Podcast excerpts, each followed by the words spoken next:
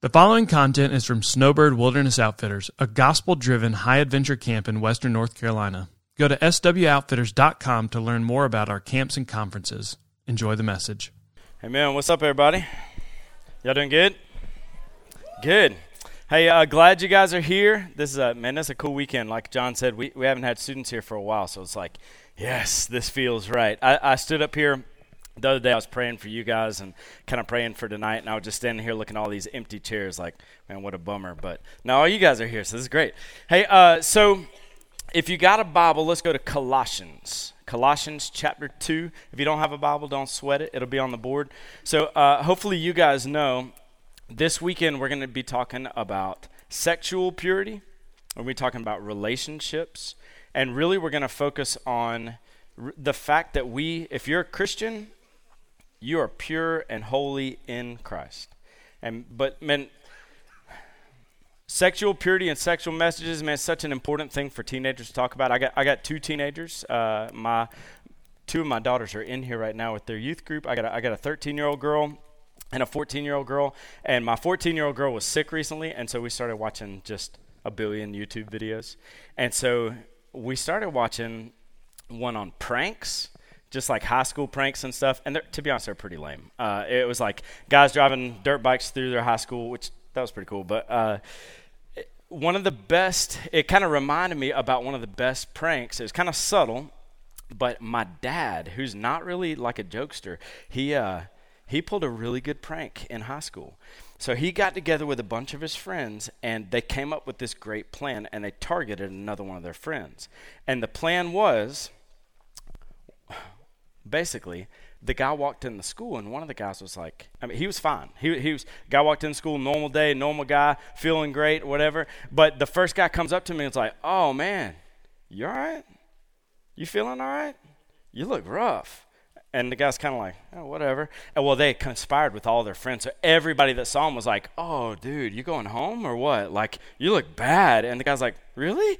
And I mean, guy after guy after guy kept being like, hey, oh my gosh, you look terrible. To where before lunch he was gone. Like he called his mom, like, I think I'm sick. Like he was totally. Pers- so if you're ever thinking about like a mind game trick, up, don't do it. But if you're ever thinking about it, it's a good it's a good prank.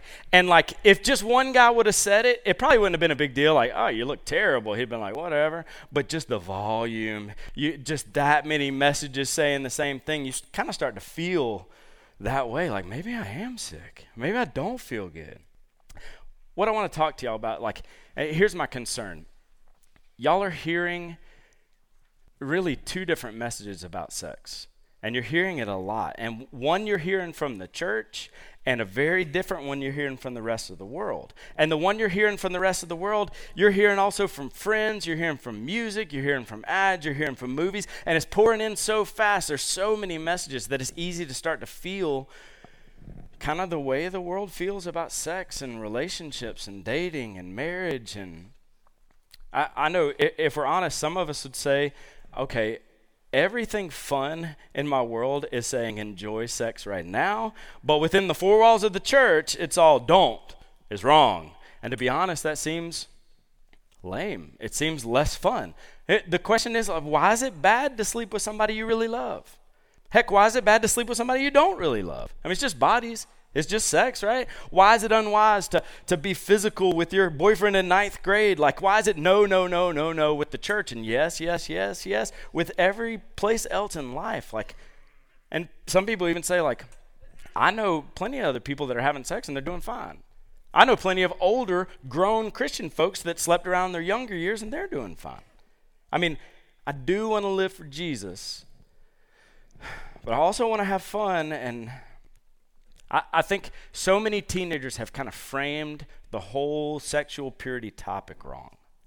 Because to be real, man, some of you guys are too young to see the pain that misused sexuality can bring. For real. Now, some of y'all have seen that.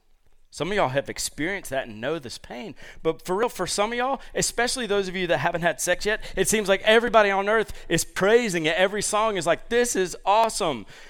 But then the church is saying, but you can't have it yet. It's really awesome, but not you can't experience that yet. And if you're a Christian, you can experience it later with just one person ever for the rest of your life. And to be honest, for some of us, it feels like, is that it?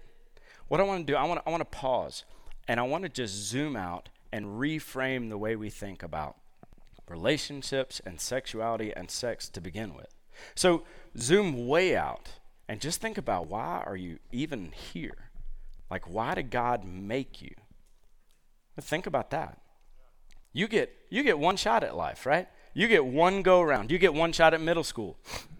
Many y'all are done with that now. You get one shot at high school. You get one shot at college. You get one shot at your 40s. This is it. So, how do you maximize it? How do you make the most? How do you live the best possible, most fulfilled life? So, in the book of Ecclesiastes, you don't have to turn there, we'll have it on the board. In the book of Ecclesiastes, this guy Solomon went to figure it out. Most of y'all are church kids and you know about Solomon, right? Solomon, just to give you some frame of reference, he was literally the richest man on the planet at the time. In fact, if you, I mean, even if you look up like History Channel documentaries about him, he I mean, maybe in history, he is the richest man, literally had no money boundaries. Like anything he wanted to buy, he could buy it. He could buy nations, like no money boundaries at all. He also was the most powerful man on earth. Like no nation could come against him. Nothing was out of bounds for him, right? And so Solomon went on a quest, and his quest was what's the best way to live? What brings meaning and what's meaningless? So think about it. He's got unlimited resources. Like you couldn't do this. I couldn't do this. Like if I want to go on like a wellness quest or whatever, I could I can afford like some coconut water, but he could afford like a nation. You know what I mean? Like eh, he had unlimited resources. And so he goes through and he tests every area. He's like, "All right, is there meaning in work? Is there meaning in wealth? Is there meaning in justice? Is there meaning in power? And then one area he looks at is is there meaning in pleasure? So I want to read his wild pleasure test, all right? In Ecclesiastes 2, you don't have to turn there, it'll be on the board. But look at what he does with this unlimited resource, all right? He says, I said in my heart, All right, now I will test you with pleasure. Enjoy yourself. But behold, this was also vanity. And I said of laughter, This is mad. And I said of pleasure, What use is this? Verse 3, he says, I searched with my heart how to cheer my body with wine. My heart was still guiding me with wisdom. Pause. He's saying, I'm, I'm, my heart was still guiding me with wisdom. I'm still trying to figure out the best way to live. So I thought maybe wine will do it. So I sought to cheer my body with wine. My heart still guided me with wisdom and how to lay hold on foolishness till I could see what is good for the children of man to do under heaven during their few days of their life. So I made great houses. I made great works. I built houses and I, I planted vineyards for myself. I made myself gardens and parks and planted in them all kind of fruit trees. I made myself pools from which to water the forest of growing trees. I bought male and female slaves. I had slaves who were born in my house. I had great possessions of herds and flocks, more than any who had ever been before me in Jerusalem. I also gathered for myself silver and gold and the treasure of kings and provinces. I got singers. I got singers, both men and women, and many concubines, the delight of the sons of man. So I became great, greater than all who were before me in, Ju- in Jerusalem. And also my wisdom remained with me. Whatever my eyes wanted, I didn't keep it from them. I kept my heart from no pleasure. For my heart found pleasure in all my work, and this was the reward for all my work. And then I considered all that my hands had done and the work that I had expended in doing it. And behold, it was vanity. It was meaningless. It was a striving after the wind. There was nothing to be gained under the sun. That's a wild experiment. You might be like, hey, that sounds pretty awesome, if I do say so myself. I mean, you think about it, of course it sounds awesome. He's saying, I got pleasure and wine and laughter and houses and gardens and parks and fruits, and I got swimming pools that go through the forest, which is crazy. I got animals, I got horses, I got gold, I got the king's treasures, I got the best singers in the land to sing for me, I got concubines. That's a complicated word, but it's basically people that are just there for sexual pleasure. He loaded his house with just people for sexual pleasure. And he's saying, all pleasure, whatever I wanted. And he said, I gained nothing. I got nothing out of that. And some of y'all might be like, mm, let me try. Uh, you, may, you Maybe you did that wrong. Let, let, me give it, let me give it a go. But like, we'd be wise to listen because Listen to his conclusion from his unlimited resource search on what makes somebody happy in life. What makes somebody fulfilled in life? You know what he says at the end of his book? The end of the matter that he looks and says, Here's what makes you happy and fulfilled in life two things fear God and keep his commandments. The second thing is enjoy the pleasures of life. Fear God, keep his commandments, and enjoy the pleasures of life. All right, now pause for a second. Because if you're sharp, you'll notice that he just said all the pleasures of the life are, are meaningless, and now he's saying enjoy the pleasures of life. Here's what he's saying there is a way to enjoy the pleasures of life food, work, sex, and other things that is meaningless. And there's a way to enjoy the pleasures of life, food, work, and sex, that is meaningful and enjoyable and wonderful. Here's what I'm concerned about with you guys and with, with all teenagers right now is that I think so many teenagers are buying into meaningless pleasures because they see the Bible's teaching about sex as just restrictive, as just no, as just rules. We'll come back to that. I want to I want to go into this verse. That verse I told you to turn to, Colossians 2. We're going to start in verse 6. All right? Colossians 2, verse 6.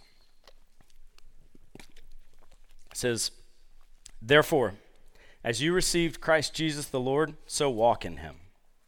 Rooted and built up in him and established in the faith, just like you were taught, abounding in thanksgiving. We're going to come back to that verse. I want to dive into the next verse, verse 8. See to it that nobody takes you captive by philosophy and empty deceit that's according to human tradition, that's according to the elemental spirits of the world, but is not according to Christ. All right, there's a warning. And there's a warning for the Colossians, right? And he says, See to it that no one takes you captive, no one that captures you, no one makes you their prey. See to it that nobody captures these Colossians by false teaching, by these philosophies. Here is the means of these false teachers' capture they used philosophy, which is the love of wisdom. We know it's false wisdom. They used empty deceit, just empty tricks. They used human tradition, the traditions of man. Basically, this is what we've always done, so this is what you should do. And then they use the elemental spirits, which that is a weird, weird phrase, but it basically means the principles of this world. Like the elements, earth, air, wind, fire, like geometry. Even it talks about like, kind of like the spirits associated with these. It gets really weird because there's a lot of debate on what was the teaching that Paul was combating. I have no idea. Like, we can speculate on it. Like, a lot of commentators think that it was a blend of like Jewish teachings that's like, you got to keep the man made tradition of the law, but it was also these pagan teachings that was like, you can talk to God through these mystical spirits, or that the spirits, like themselves, were God, that you had to live according to the flow of the planets. Basically, these elemental principles of the world. Could it be something like that? I, man, I don't know. The Colossians, they would know. But the bottom line is this wisdom, whatever it was, it didn't have Jesus as the source of truth. Rather, it relied on human tradition, what we've always done, and elemental principles. This is how the world works. That's what they relied on. This is what we have always done, and this is how the world works, not based on Christ. And I think that the reason Paul worded it like this is because in 2023, right now, like the traditions that we live by and respect are different than what the Colossians live by. And the principles of the world are different than what the Colossians live by. And that's part of the point is that whatever the flavor of the month is, is going to change. But the focus here isn't on what the false teaching was, but it's on what it wasn't. It wasn't based on Christ. Where am I going with this? All right.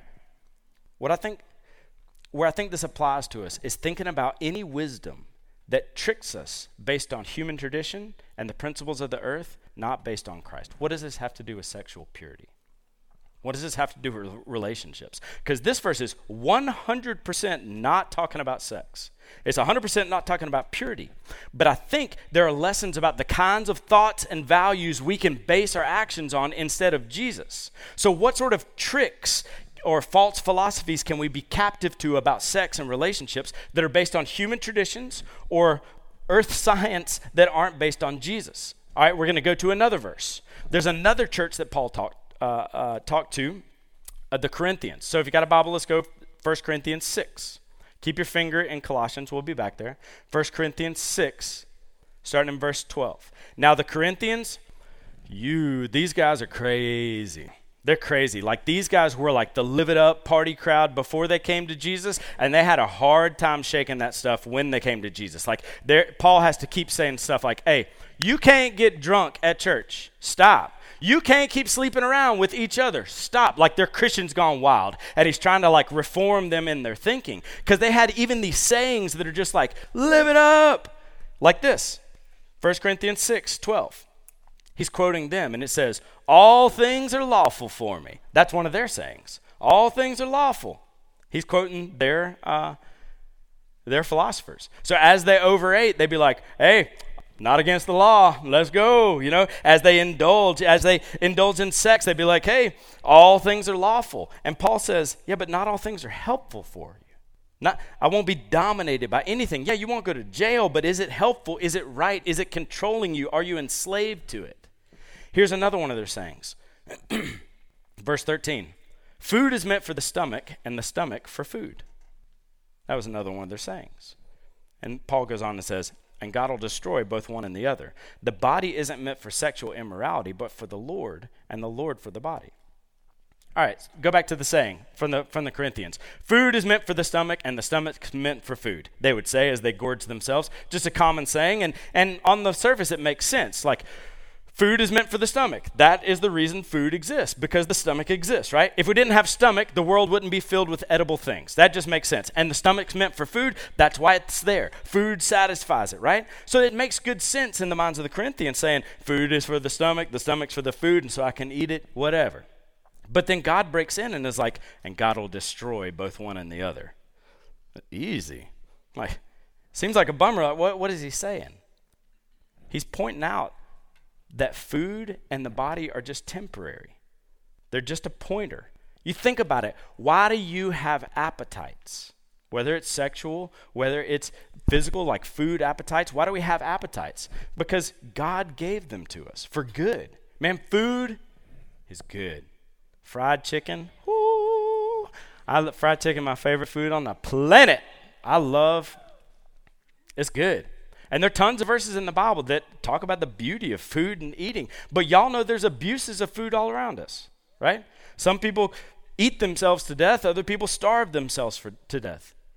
That's why we have, we have to put up guards against this appetite, or it'll turn the good gift into a painful indulgence. Does that make sense? God's given us appetites that are good, but we got to put up guards or else it'll turn the good gift into a painful indulgence. Because food is more than just enjoyment and fuel. It's more than, than just what we do with our bodies. It's a pointer to Jesus. There's all kind of verses about we need to hunger and thirst after righteousness. We need to taste and see that the Lord is good. God gave us food so we can enjoy it for sure, but also so we can understand him better. It's about him, it's from him, it's for him. I think the lesson about the food is there's one kind of eating that, yeah, it's kind of pleasurable, but it'll kill you and it's harmful and it's sinful. And then there's another kind of eating that is maximally pleasurable. It'll nourish you, it's delicious, and it glorifies God. So we put a guard against our appetite, not to limit our enjoyment, but to maximize it. Does that make sense? Y'all see where I'm going with this?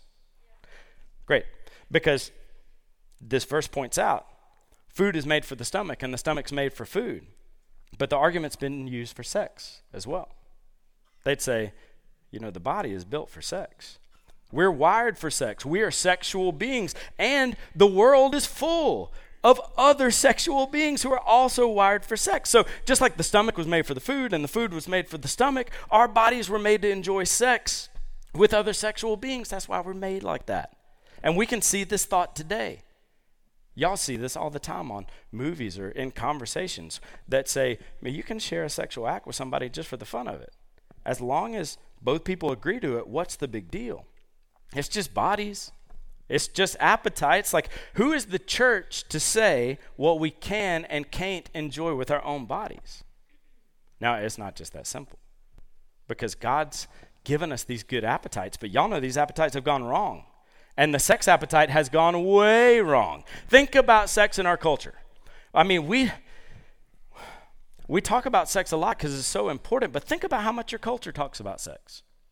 Just every movie you watch has a sex scene. Just about. Just about. Almost every like almost every movie trailer you watch, there's scenes of action and then there's a sex scene flash in, right? Almost every ad you see is somebody selling something with a sexual image. Almost every song you listen to has a sexual connotation to it or an overt sexual uh, language and uh, a sexual message.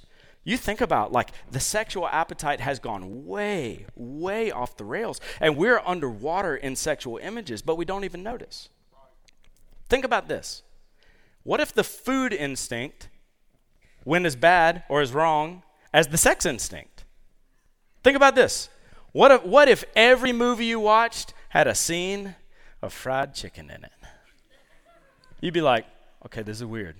What if every movie trailer you watch, you're like, all right, hold up, I bet it shows fried chicken. Ah, there it is. All right, cover your eyes, guys. all right. You know, like, what if every song, every song you listen to had a line about, and the fried chicken, da da da. You'd be like, there it is. We'd be like, y'all weird. Y'all and your fried chicken, y'all are weird. That's messed up.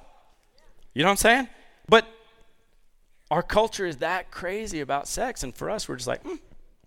we don't notice it because we live in it, right? We're underwater in sexual images. Al Mohler says this sex is both more and less important than our culture says. It's both more and less important than our culture says. It's less important because human existence is not all about sexual pleasure and sexual display. It's not, it's not the means of liberating the self from cultural exp- uh, oppression. And to be honest, sex doesn't deliver on all of its promises in our culture. So it's less than our culture says. But man, y'all got to know sex is way more than our culture says. It's way more than bodies. I mean, it is part of the analogy of Christ in the church. That is sacred. That's huge. You know, Christ and the church, God gives us marriage, a man and a woman together in marriage because they're playing a role, a drama of Christ and the church. And part of that analogy, that drama, is the sexual union of the husband and the wife. That's the most intimate thing. It's part of the creature's purpose to glorify the Creator. Now, in the church, we are often guilty of speaking of sex as dirty. We often think about sex as wrong, but the Bible celebrates sex. And God made it. He came up with the idea. And look just at the scripture. You'll see a very different picture of sex. Read the book of Song of Solomon. It is, yo, it is graphic. It is graphic. It is love poems that speak freely about the joy of sex. It's wild. But even in that book, there's warnings. There's borders. There's guards where it says things like, don't awaken love until it's ready. See, we put up guards against sexual sin because sex is so precious. John Piper says this You don't put fences around weeds, you put them around gardens. You don't guard something that's trash, you guard something that's precious. Back to the First Corinthians verse. Here's the guard, right? Because he said, the body isn't meant for sexual immorality, but for the Lord, and the Lord for the body. This is the guard. This is the fence that's meant to protect this good gift. Is not meant to restrict us. I mean, just like the appetite for food has abuses that, that have the power to destroy, man, our appetite for sex has abuses that have the power to control us and destroy us. So he says the body isn't meant for sexual immorality. What is that? What is sexual immorality? I think I a useful definition for us. You could say anything that God intends for a man and woman to experience in marriage that they experience outside of marriage, whether that's sexual or emotional or physical. It's behaving like you're married when you're not. So, just like, you know, Solomon said there's one kind of pleasure that's harmful and one kind of pleasure that's good and right. Just like with food, there's one kind of eating that's harmful and one that's good and right. It's same thing. There's one kind of sex, one kind of sexuality that's it's it's kind of pleasurable, but it's out of place and it can be harmful and sinful. And then there's one kind of sex that's maximally pleasurable, that's right, and that's in place and is glorifying to God, and that sex within marriage between a man and a woman. He goes on and says, The body is meant for the Lord, and the Lord for the body. The body, your body, is meant for something bigger than food and sex. It's meant for something more, more meaningful and more satisfying. The body is meant for the Lord and the Lord for the body. And that's why sex alone will never satisfy you. Period. It is a great gift from God, but it is a terrible replacement for God. It's a great gift for God. Your body is meant for the Lord and the Lord for the body. Man, this is what I really want you to hear. Really, that you, man, I, am speaking to the Christians in the room. No doubt there's non Christians in the room, but I'm speaking to the Christians in the room. Man, you guys, if you're a Christian, you know you were bought by the Lord, by his blood. He loves you. You are precious to him. He loves you so much. And not only that, He's given you gifts in your life and everything in your life, your choices, your food, your drink, your sexuality, they're based on the one fact that you were made by the Lord and you were bought for the Lord. So everything in your life now, whether you eat or you drink, we do it all to the glory of the Lord. It changes everything. So for you, ninth grader, you're not just going to school. You're going to school as one that's been bought by the Lord. You're going to school, you're going to school can glorify the Lord. What I'm saying is, 11th grader, you're not just playing a sport. You're playing a sport as one who has been bought by the Lord, and you're playing that sport can bring glory to Him. Every element of your life, your eating, your sleeping, your body, your sexuality was made by God and for God, and it was made for your maximum enjoyment. God gave you all those good gifts so you can enjoy and live life to the fullest. Now, that's not how the culture sees biblical teaching on sex. The culture looks at what we're doing this weekend and says, you know what, that's harmful. That's restrictive. I read a, an article by this lady. Her name is Linda Kay Klein. And in this article, she wrote how she was harmed by the church's teaching about sexual purity. She wrote a book called Pure inside the evangelical movement that shamed a generation of young women and how I broke free. And in that article, she had a quote. She said, We went to war with ourselves, with our own bodies, and with our own sexual natures, all under the strict commandment of the church. Now, I've not read her whole book, uh, so I can't speak to her situation. And, and to be honest, she may have been absolutely shamed for mistakes made in her past. And I'll be real, there's too much of that going on. Because God's grace is stronger than your mistakes. Period. No matter what you've done, that thing, if you're in Christ, that does not define you. Seriously. Some of you guys have made mistakes in the past, and you, your identity is wrapped up in that thing and not in the fact that you're made pure and holy by God. You have the purity of Jesus. That is what defines you. But when we look at this lady's quote, we went to war with ourselves, with our own bodies, with our own sexual natures at the strict commandment of the church. Just taking that at face value, her quote's a misunderstanding. See, God isn't at war with our bodies. The creator of our bodies is telling us the best way to use them. Uh, we aren't at war with our sexual natures. They're good, and God is telling us why He made them. The problem comes when we put ourself and our bodies as king. Then anything that says no to this body is oppressive, is strict, and it's at war with this king. And that's the philosophy you're going to hear over and over and over and over in your schools, in your movies, in your songs. They'll say things like this Having sex, man, it's just what young people do. It's always been like this, it's expected.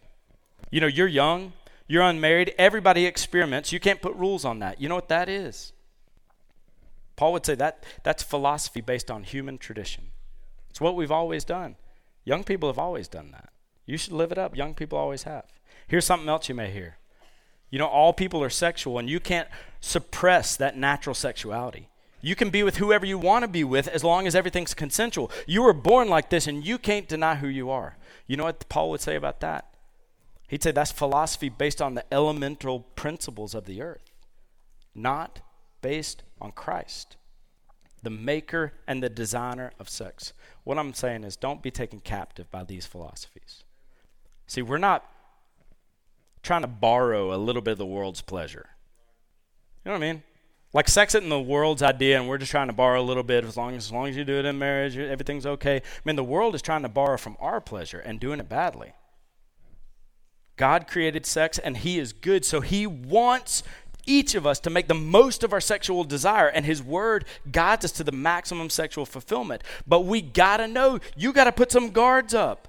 We got to put some fences up to keep from destroying ourselves. This is not oppressive. It's not to prohibit fun, it's to maximize it. Think about this nobody says that a fireplace is oppressive to a fire. What am I saying? Nobody says a fireplace is oppressive to a fire. See, a fireplace maximizes the benefits of the fire without allowing it to destroy a whole house. You know what I'm saying? Those borders, those guards, the, God's guidelines for sexuality actually maximize the benefits of sex without allowing the destruction and pain it can cause. We need to shift our thinking with regards to sexuality. How do we do that? Let's look back at the first verse that I read tonight. I said we're coming back to it Colossians 2, verse 6. Therefore, as you received Christ Jesus the Lord, walk in him rooted and built up in him and established in the faith, just as you were taught, abounding in thanksgiving. Believers, if you've received Christ, walk in him. More than that, be rooted in him. Be built up in Him. Man, let me give you the most practical advice I can to combat this flood of just bad sexual messages that you're under every day. You remember, just like my dad and his friends just flooding that guy with these bad messages that they'd start to feel it. The most practical advice I can give you to combat that flood of bad sexual messages is study the Word. Man, read your Bible. Read the Word walk with Christ. Flood your mind with the truth about sexuality with the truth about your identity and your meaning. Those strong roots that you put down in the Word will spring up growth that's going to weather those storms. I'll read this. Imagine if you were free. Think you. Imagine if you were free from worrying about who thinks you're hot. Imagine if you're free from that. Just worrying about am I attractive? Do they think I'm attractive? Imagine if you were free from worrying about who thinks you're hot because you know where your worth comes from. Imagine if you were free from being fixated on dating the right person because your identity didn't come from dating the right person. Think about living free from the shame of past sin because you understand deeply that Christ took your shame on the cross. He's taken it, He's paid for it, He loves you, He's for you. And you are pure, you are holy, and if you walk in Christ, through the word every day is going to renew your mind so that your knee jerk starts to become identity. Oh, that comes from Jesus. Sexual fulfillment. Oh, that comes from God's plan. It's good. Read this last verse and I'll pray to close this out. We're going to talk about practical things on dating and relationships and sex this weekend. I'll leave you with this verse 1 Corinthians 6 18 through 20. Flee from sexual immorality. Every other sin a person commits is outside the body, but the sexual immoral person sins against his own body. Pause. Man, it seems like the opposite of that. Seems like the sexual immoral person, like whoever's having sex with whoever they want to, it seems like a freedom to the body, but he's saying every other sin a person commits is outside the body, but the sexual immoral person sins against his own body. Don't you know that your body is a temple of the Holy Spirit within you, who you have from God? Here's what I'd leave you with you are not your own. You are bought with a price. So glorify God in your body. Thanks for listening. We hope this has encouraged you in your walk with Christ. Be sure to give us a rating and review. And for more Snowbird content, check out our other podcast, No Sanity Required.